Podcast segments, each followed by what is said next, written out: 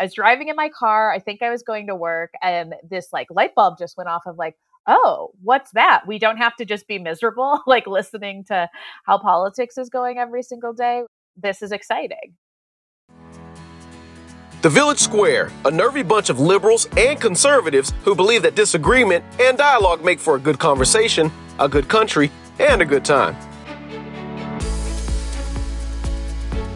At the Village Square, we talk about politics, religion, and race. You know, the topics your mom taught you never to discuss in polite company. Listen, at the Village Square, we make pigs fly. Welcome to Village Squarecast. This is Vanessa Rouse. Today we have a very special show for you. Over the summer, when we have less new programming than usual, we're taking this opportunity to introduce you to some of our BFFs in the democracy space. Today, we're sharing episode one of When the People Decide, another podcast from the McCourtney Institute for Democracy and more specifically from the wonderful Jenna Spinelli, founder of the Democracy Group and host of Democracy Works podcast. When the People Decide is a new narrative series on ballot initiatives that tells the stories of activists, legislators, academics, and average citizens who changed their cities, states, and the country by taking important issues directly to the voters.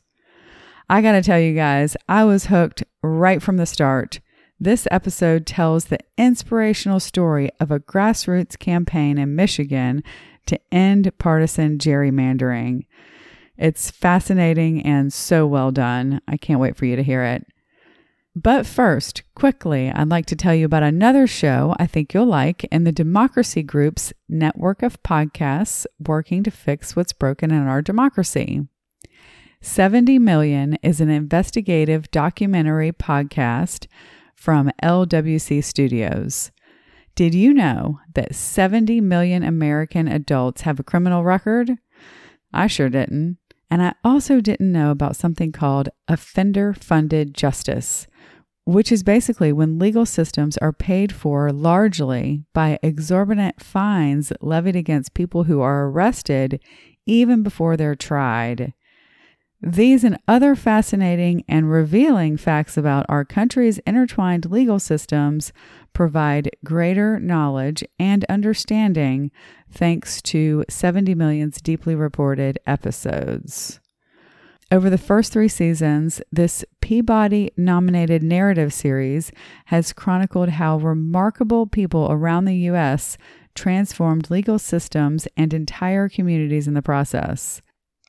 70 Million's fourth season, the latest in the series, delves into how police, jails, and prisons became the catch all for unattended social ills and forgotten populations.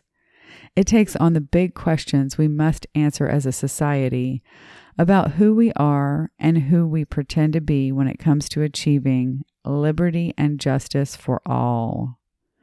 Take a listen and subscribe to 70 Million wherever you listen to podcasts. For more, visit 70millionpod.com. That's 70millionpod.com.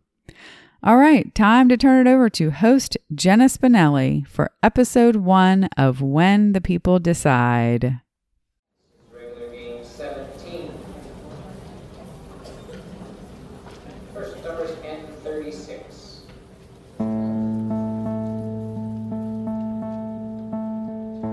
My idea of politics starts in a bingo hall in Pottsville, Pennsylvania.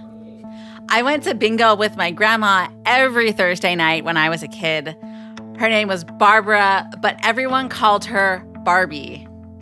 We'd go to a church basement lined with rows of tables and women of all ages sitting there marking their bingo cards as the priest called out each number from the stage. He'd be sitting next to a light up board with numbers and that cylindrical contraption that shuffles the number balls around. The smell of fried food flowed from the kitchen. I'd come home every week smelling like cigarette smoke and french fries and barely got the smell out of my clothes before going back the next week. And I loved it. I loved listening to the conversations that women had while they marked their cards with those little dauber things. They talked about work. Barbie worked in a textile factory that made airline, bus, and train seat covers. And some of her coworkers would join her for the game and the conversation. They talked about their kids and their grandkids, and they talked about politics. One major topic was the black lung benefits that many widows of coal miners in the area received and how they spent hours on the phone trying to claim and keep them. And I remember a lot of the discussion was about our local representative at the time, Tim Holden, and what he was or wasn't doing for his constituents.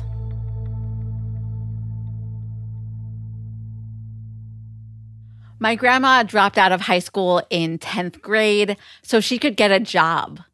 She earned her GED 30 years and six kids later.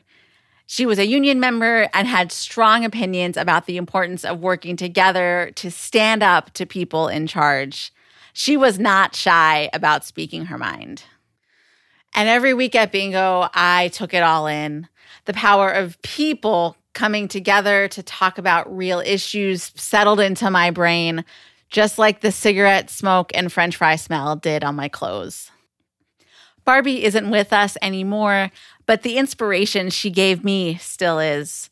Those nights at bingo always felt so much more real to me than anything I would hear a politician say on TV, or even later when I became a reporter and would interview them.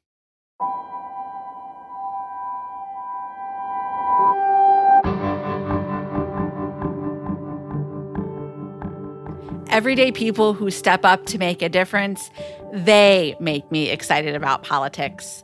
Their stories inspired the research for this series about one way that people can control political decisions, and that's the ballot initiative.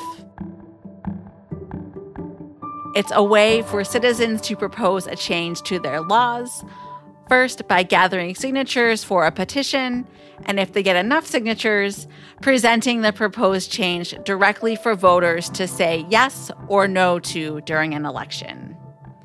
They're also called ballot measures, propositions, citizens, or voters' initiatives. This is When the People Decide. I'm Jenna Spinelli. This episode, an introduction to ballot initiatives through a modern story and a bit of history.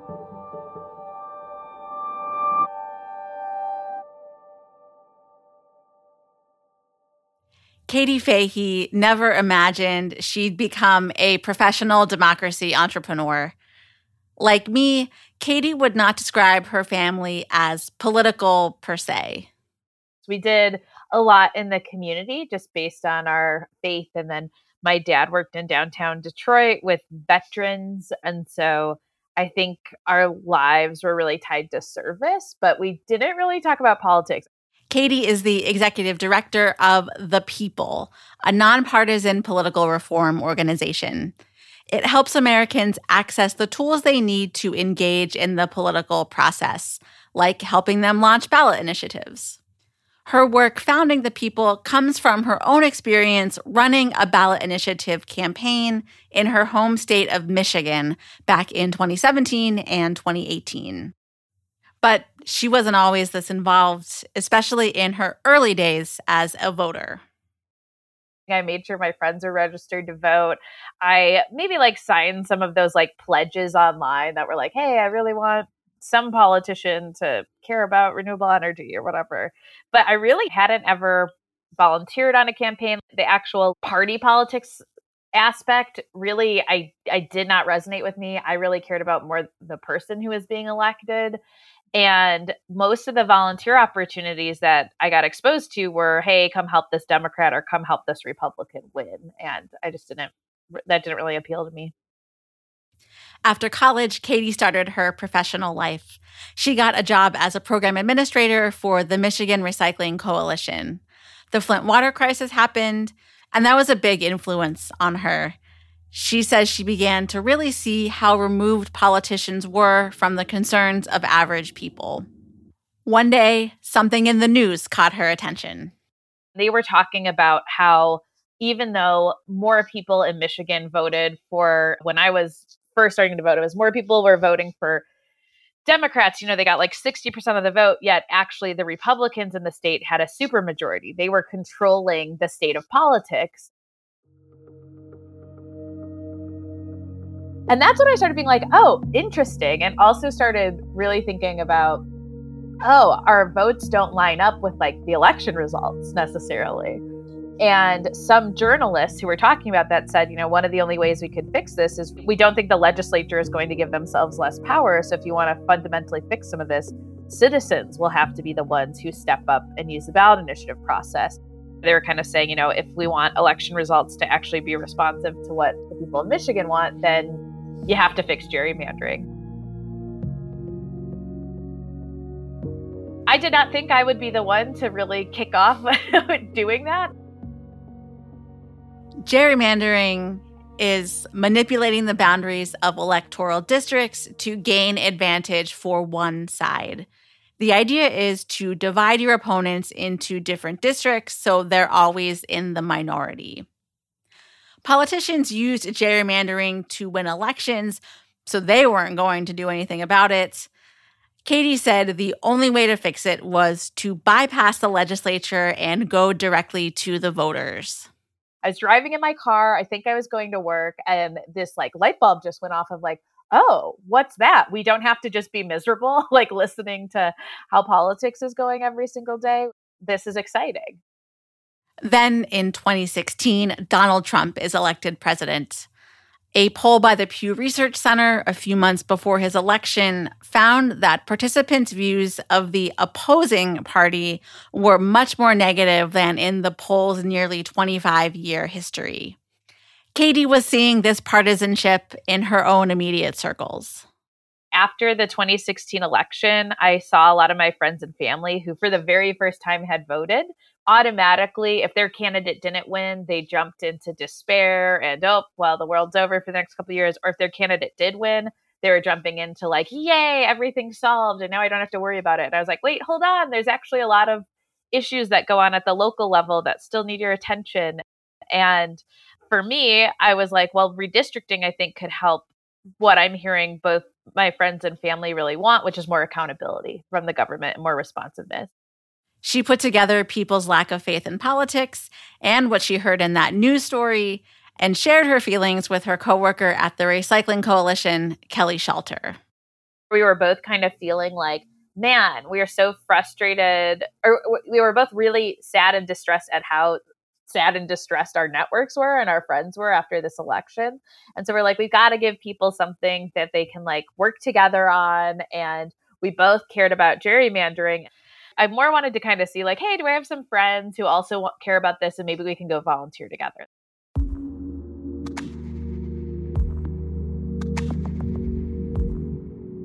Two days after the election, Katie went to share her and Kelly's thoughts. Where else?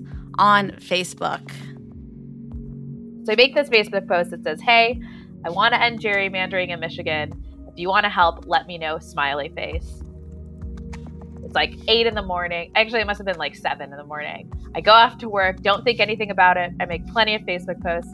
And by lunchtime, I start seeing that there's actually a bunch of comments and a bunch of people have like private messaged me saying, I've cared about this issue for a long time. Sign me up. I'm ready to help you. Kelly was in the office with me and I was like, oh my gosh, this is real. And I was like, should we do something about this? And she's like, we have to do something about this. And that's what kind of panic started. And I was like, I don't actually know how to end gerrymandering. Katie says she basically Googled how to do ballot initiatives in Michigan. It's one thing to identify a problem, but something else entirely to come up with a solution. And that's what an initiative campaign requires that you create something concrete for voters to react to. Katie took her post and created a Facebook group that group became an organization that eventually called itself Voters Not Politicians. Their pitch voters should pick their politicians, not the other way around. After a lot of research and surveying, Voters Not Politicians crafted a proposal to establish an independent commission to draw voting districts in Michigan. From the get go, putting the proposal on the November 2018 ballot in Michigan faced challenges.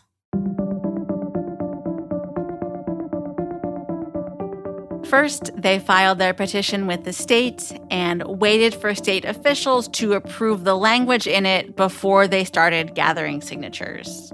What we had been told to expect with getting our petitions approved was a 24 to 48 hour process. It actually ended up taking them like several months. And then the real boots on the ground work. They had 180 days to gather a minimum of 315,654 registered Michigan voters to sign the petition to put the initiative on the ballot. We were immediately met with skepticism, just so much skepticism. We could tell right off the bat we were not doing things how we were normally done. For example, we didn't already have what our constitutional language would be. We wanted to go and tour around the state and ask thousands of people what kind of process they thought would be fair when it came to redistricting. Normally, a group comes, they already have their language, they're done with that. We were planning to gather all those signatures with volunteers, which is another thing that is completely unheard of. Normally in Michigan, everybody pays for their signatures at least partially. And so that was another thing that people are just immediately like, you guys have no idea what you're doing. There's no way this is going to be successful. Voters, not politicians, depended on its volunteers when we finally decided to file our paperwork, we did a, a news conference, like a we did like a Facebook live. We also had in person too that reporters came to, but we were opening our bank account the same day we were doing that press conference, and so all the reporters like, "You need millions of dollars to do this," and we didn't have that. Most campaigns have like a paid full time campaign manager, which I eventually could become for our campaign, but in the beginning, like you know, I had the New York Times calling my work office. They had to like then be like, oh, actually, I've got to go outside on my lunch break and I can call you back. It was grassroots all the way. We had no money. We were just an online Facebook group, a group of strangers. We had no idea what we were doing. Thankfully, we got a couple volunteers who had worked many years in government. And so we started a policy research team. We had a bunch of people sign up for whatever if they were interested in like education or fundraising or policy. We had volunteers going to like tractor pull contests and cheeseburger festivals and standing outside of the post office. Thanksgiving is the day with the most travel in Michigan and the day before Thanksgiving. And so we like camped people out at rest stops, like with their tables and chairs during Thanksgiving to like stop people and talk about gerrymandering. Katie told me she had many moments where she needed reminding I'm allowed to do this. This was her right, enshrined in the state's constitution. Citizens in Michigan can use initiatives to propose legislation, invoke a referendum, and make changes to the state constitution. That's what Katie was doing. And the more Katie talked to ordinary people and created relationships with them, the more her confidence grew in the power of what they were doing. For me personally, stopping folks on the street, I often started with, Are you happy with the state of politics? And pretty much a lot of people were like, No, I'm not happy with the state of politics. And then we could transition into, Well, here's a way we might be able to actually fix that. A lot of people felt like there's nothing we can do to improve politics they're kind of like, you know, I see that you're really excited about this. I appreciate you talking to me about this issue, but I'm just not sure that anything's going to work. But I think part of what helped us actually is that they then saw that there were so many, there were thousands of people just volunteering, taking their free time to try and talk to their neighbors about this issue. And that made a difference. Part of what made a difference, too, was how transparent Katie and her coalition were with anyone joining their cause. All of us who started this together, we didn't work in politics. So if we were going to work on something, we wanted to do it in a way that we could be proud of because part of why we were dedicating hours and hours of our life and basically like having no free time at all for 2 years was because we wanted to believe in politics again. We wanted to, to actually work and reflect the will of the people. And so it felt like what we were fighting for, we needed to also follow those values. So, like, we let people know, hey, here are our goals, and here's where we're at financially, and trying to like instill those values we were also fighting for. And I actually think people were really hungry for that. I think that's why we were able to have over 10,000 volunteers when most campaigns, even if they are for an issue a lot of people support, don't always get that kind of traction.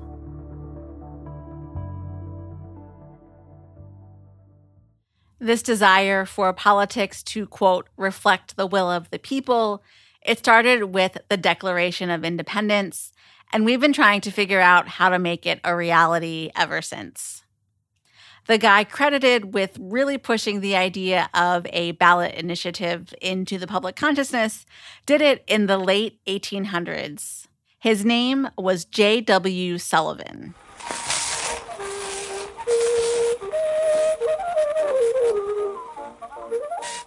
J.W., or James William Sullivan, was born in 1848. He lived through the Gilded Age and saw that elected officials were acting in ways that benefited themselves and their wealthy, powerful friends. Historian Steven Piott describes the political atmosphere in the late 1800s. And it's kind of like now. You know, you, you, you complain that the system is, uh, you know, there's too much partisanship, there's legislative gridlock, you know, nothing seems to, to, to get done. Special interests have too much uh, influence. Uh, money plays such a big role in what happens legislatively.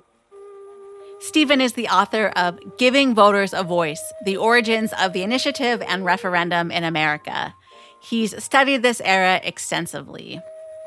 J.W. Sullivan spent several years collecting information about ballot initiatives. In 1888, he took a leave of absence from his job as editor of a labor publication and set out to the mecca of this democratic idea, Switzerland.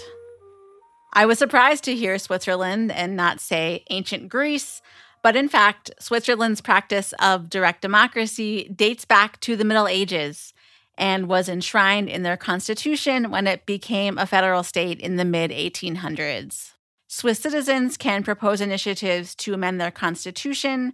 They have to gather signatures and support to make direct decisions in government, and they do this at the federal and local levels. Needless to say, J.W. Sullivan was inspired. And he was just blown away. He thought that this was this was, you know, like the American town meeting. This could work here. And once he came back to the US, he put it all down in writing. So in 1892, uh, he wrote this little, it's really a pamphlet, it's like 100 pages long. And I actually think he set the type for the book himself. And he called it Direct Legislation. And he tried to explain to people that uh, this wasn't some far fetched idea, that we had always kind of, you know, people voted on constitutional amendments at the state level they decided where they wanted their capital to be or where they wanted the university to be established. So, you know, it, it wasn't just foolhardy. Sullivan's book was called Direct Legislation by the Citizenship Through the Initiative and Referendum. It argued that America was not a true democracy, but a plutocracy. In other words, a country dominated by the rich and powerful and that people needed to take the tools of governance up with their own hands. The book sold 10 to 15,000 copies per year in its first three years. It went 19th century viral. After it came out, Sullivan went on a speaking tour across the country giving lectures on the initiative and referendum. A few years later, seizing on the momentum of his work and the opportunities he saw for initiatives to help the labor movement, Sullivan started his own newsletter, Direct Legislation Record. Even more people saw the ideas, and a movement to make initiatives a reality in America took shape. When you look at the early movement, it seems to be related to the populists and it seems to have a strong agrarian push in the beginning. And I don't know whether the populists, you know, read Sullivan or not, but they, as early as 1892, They understood the concept.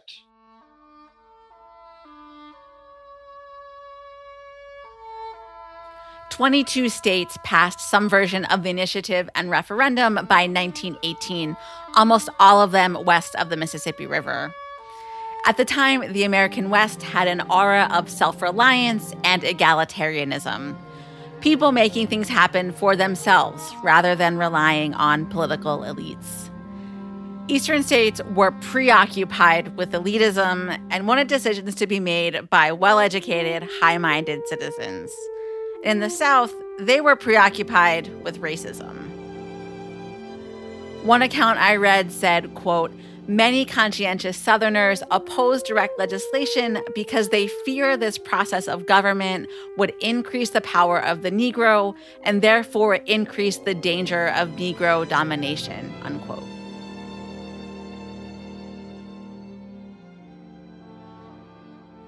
Here's a quick list of the ways ballot initiatives were used in those early days in various states.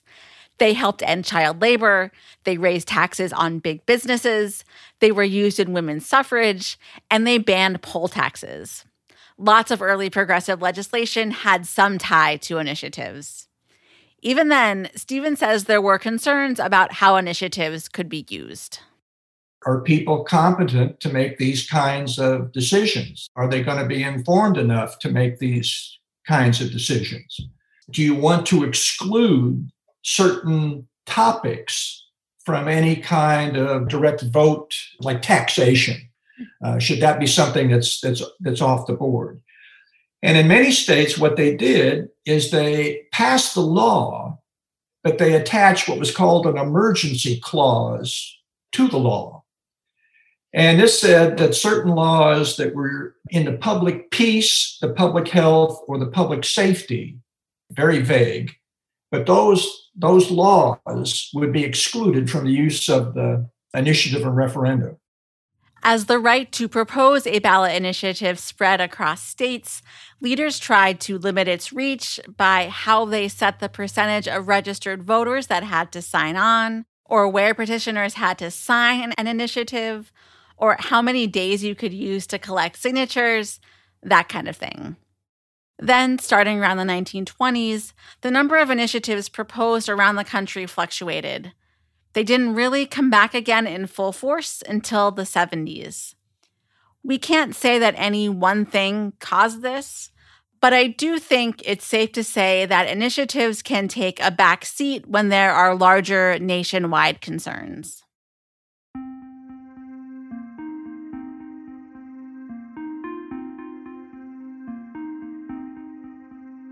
During those 50 years, the US fights in two world wars. The country goes through the Great Depression and the Civil Rights Movement. The ballot initiative doesn't really come back into the public eye until 1978 with the infamous Prop 13, an initiative in California that limited property taxes for homeowners. There's a lot more history to ballot initiatives that we'll cover throughout the series, but for now, what you need to know is today, citizens in 26 states and the District of Columbia have the ability to put matters to their fellow voters in varying forms of the ballot initiative process. Some states that don't New York, Texas, and my home state of Pennsylvania. And it's become a billion dollar industry. I wonder if J.W. Sullivan ever imagined that happening. In 2020, initiative campaigns had 1.2 billion in contributions. The tension in ballot initiatives, what really excites me about them and what inspired me to make a podcast about them is that they have to keep the people front and center while also getting support from power players like media and elected officials. In the end, you need both to win there were a lot of national funders who had been watching our story and wanted to help support us, as well as over 16,000 individual donors across the state who had been donating. Katie Fahey gathered all the support she could get in Michigan in 2018 for her ballot initiative to establish a citizen led commission for redistricting. But even with this injection of funding and national and grassroots support, It took a lot of work to overcome the opposition. First, opponents tried to get the entire proposition thrown out in court. That didn't work. Once we were kept on the ballot, that's when I think the opposition kind of panicked and was like, oh no, we need to raise a lot of money really quickly. And so um, they raised a bunch of money and they started putting out false radio ads and TV ads about our petition, saying that we were like this secret front group for the Democratic Party and making up lies about like how the commission would work to try and scare people. This made signature gathering more difficult. We started seeing, you know, when we were knocking on people's doors telling them about the initiative, you, that's when we started getting doors slammed in our face. That's when we started having people be angry at us because they thought we were lying to them. But the very grassroots nature of Katie's campaign is what ended up working in their favor. And I think that long term relationship building and the fact that we had people from like every community in the state who are part of this campaign, I think that's what helped insulate losing as many people as we could have. Because I think that's when people are like, well, you know, I have this party or my maybe personal state senator who's telling me that, you know, I should be afraid of this campaign or that it's full of lies or it's not going to do what it says it does. Yet my neighbor, I've been talking to for over a year about this, and I, I trust my neighbor and I have a different relationship with my neighbor. And they did it the effort to put the initiative on the ballot in Michigan in November 2018 was successful. They finished before the deadline and got more signatures than they needed, more than 400,000 total. We went to every part of the state. We went to each congressional district at least twice. We have 14 congressional districts in Michigan. And we are one of the very few campaigns, if not the only campaign, we haven't been able to go back and verify every campaign, but that got signatures from all 83 counties in Michigan. That's not a requirement, but we were able to do that too. And the day of the election, they got their victory. And what was really cool to see and hear is you saw volunteers who were like, that's my county and where I live. I am so glad that I went door knocking, or like, I am so glad that I was able to help make a difference. Because once we saw the official results in some counties, you could actually see we quote unquote won by like two or three votes, which probably was conversations that our volunteers had had with those folks.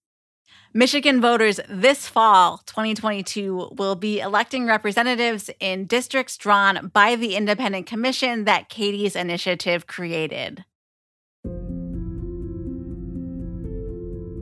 But Katie says it's still too hard to run a campaign like this. One of the things that really stuck with me was just how little help there was in figuring out how to do that. There was clearly many of us who had this strong passion to genuinely want to do something, but we had to figure out everything from scratch, from where to start. And there were so many little things along the way that, you know, if we would have missed a filing deadline or if we would have like not read the campaign finance compliance laws and like asked for an extra interpretation we could have been fined like a bunch of money all because we just like didn't know we were doing that because we were intentionally trying to break the law. And this process can cost excessive amounts of money something not a lot of average citizens have lying around. You shouldn't have to have millions of dollars and thousands of people in order for people to get accountability from their government if we wouldn't have had, thankfully, some really rich people who found us and were able to donate several million dollars to us, we would have lost not because people didn't like this idea, but because we were either drowned out by other people who could raise more money in opposition against us, or because not enough people would have known about what this idea even is. We had over 33 times more individual small dollar donors than any other campaign in the state yet it still only equated to about $2 billion. And we ultimately needed $17 million to win. And because we were just everyday people and I didn't happen to be a secret millionaire, like our chances were so much worse off because of that. But it's everyday people who are at the center of the ballot initiative process. Katie said this again and again in our interview. We'd be nowhere without our volunteers. And this initiative was all about the will of the people, not the politicians. This is something I imagine J.W. Sullivan felt way back in the 1800s. Today, we're reading Facebook posts instead of pamphlets, But the ballot initiative remains a tool for people to enact the changes they want to see. The ballot initiative process, it's such a huge responsibility, but it is such an exciting tool that we have as the people of this country to create the country we want. It was possible for us because thousands of people took their time, energy, money, talent, creativity, and said, you know what? I'm going to try.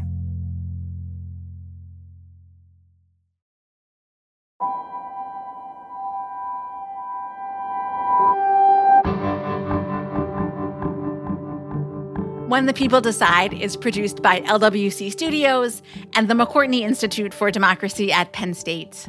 The podcast is reported and hosted by me, Jenna Spinelli. Our producer is Paulina Velasco. Jen Chien and Verilyn Williams edited this episode. Cedric Wilson mixed this episode. Jimmy Gutierrez contributed, and fact checking by Mark Betancourt. Special thanks to the Cumberland County Historical Society for the information on J.W. Sullivan, and to Dennis Johnson and the Ballot Initiative Strategy Center for helping me understand the bigger picture on ballot initiatives. Follow When the People Decide on Apple Podcasts, Spotify, or wherever you listen to your favorite podcasts. This will make sure you get notified about the rest of the series, where we will explore the many ways people will try to, like Katie says, create the country we want through ballot initiatives. I'll be talking to people using initiatives for three strikes in California, LGBTQ protections in Ohio, voting rights in Florida, and many more issues across the country. I'm Jenna Spinelli. Thanks for joining us.